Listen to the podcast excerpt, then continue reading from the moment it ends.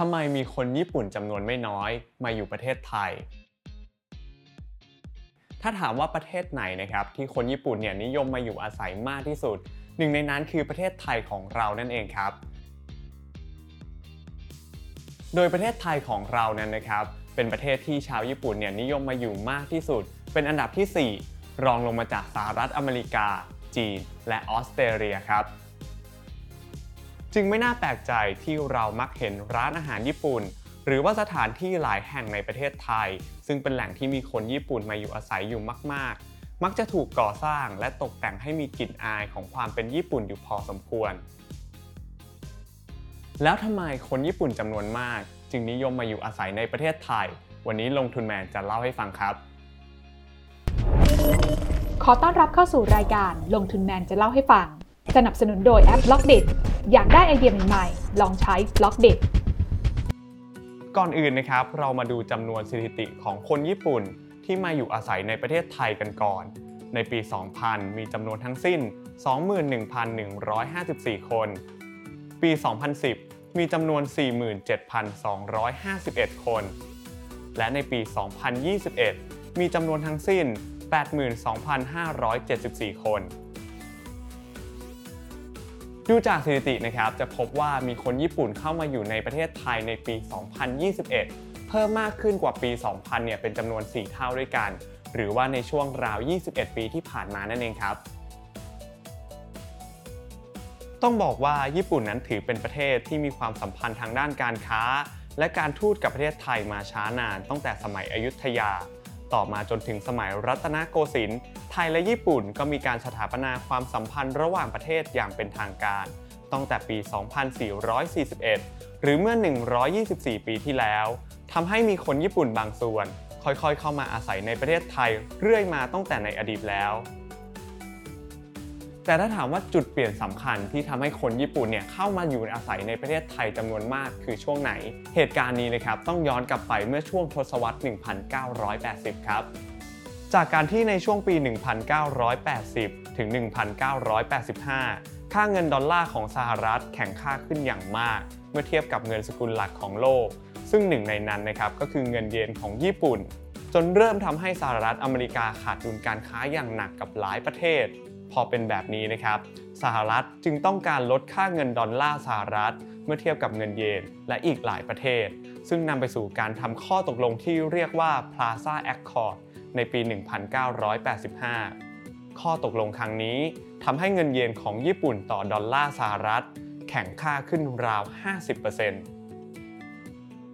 ซึ่งนี่นะครับทำให้ญี่ปุ่นเนี่ยสามารถซื้อสินค้าจากต่างประเทศ โดยเฉพาะอย่างยิ่งสหรัฐอเมริกา ในราคาที่ถูกลงเป็นเท่าตัวเลยครับ แต่ในทางตรงกันข้ามนะครับ ค่าเงินเยนที่แข็งขึ้น ก็ทำให้สินค้าที่ผลิตในญี่ปุ่นนั้น มีราคาแพงขึ้นเป็นเท่าตัวเช่นเดียวกันครับ การแข่งข้าของค่าเงินเยนนั้นทำให้ญี่ปุ่นนะครับได้รับผลกระทบอย่างหนัก โดยเฉพาะอย่างยิ่งภาคการส่งออกครับ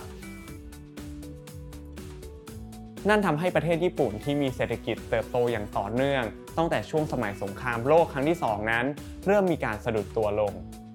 จึงทำให้บริษัทเอกชนของญี่ปุ่นหลายแห่งจำเป็นต้องย้ายฐานการผลิต ไปสู่ประเทศที่ยังมีต้นทุนในการผลิตที่ต่ำกว่า โดยมองหาประเทศที่มีต้นทุนค่าแรงต่ำในอาเซียน ซึ่งอยู่ไม่ไกลมากจากญี่ปุ่น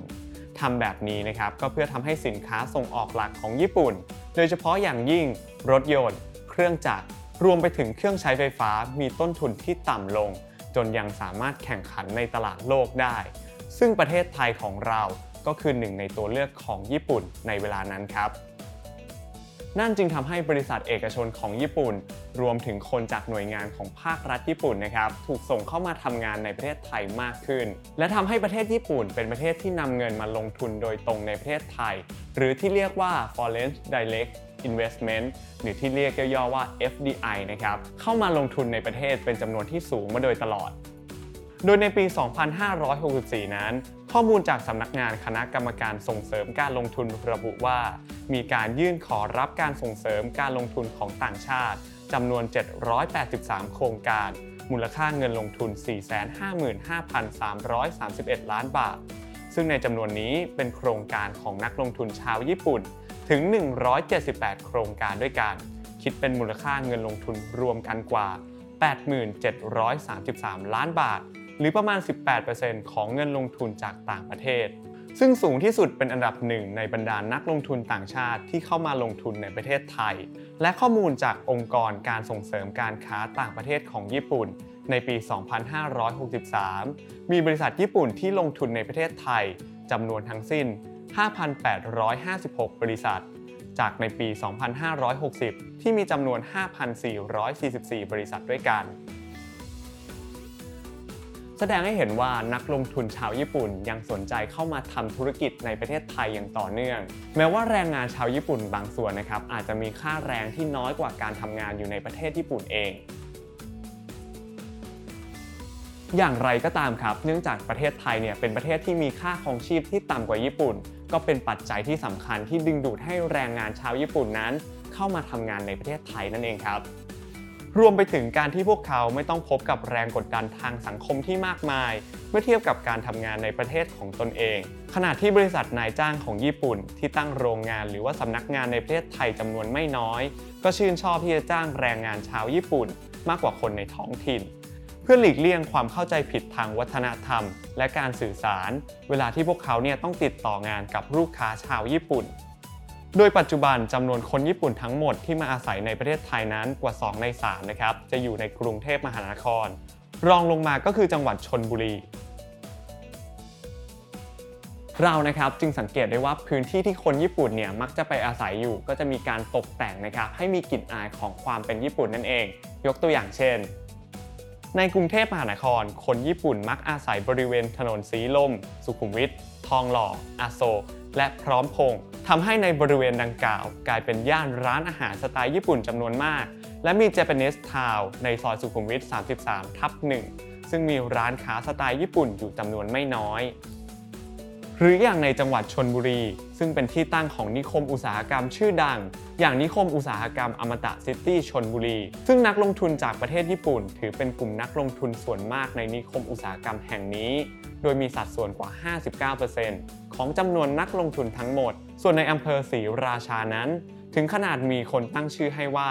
Little Osaka เพราะเป็นเมืองที่มีคนญี่ปุ่นอาศัยอยู่มากเป็นอันดับที่ 2 รองลงมาจากกรุงเทพมหานคร และมีเจพาร์คซึ่งเป็น shopping mall ที่จำลองบรรยากาศของญี่ปุ่นแบบดั้งเดิม ทั้งตัวอาคาร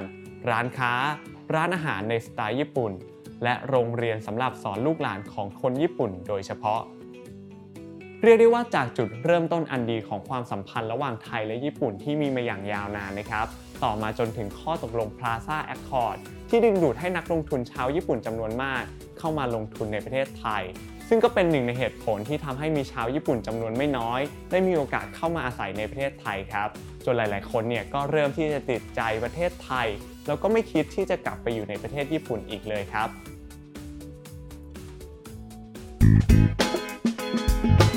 การลงทุนในความรู้ไม่มีความเสี่ยง ผู้ลงทุนควรกดติดตามลงทุนแมนได้ในทุกช่องทาง เริ่มจาก Subscribe และกดกระดิ่งช่อง YouTube ของลงทุนแมนไว้ ตอนนี้เลย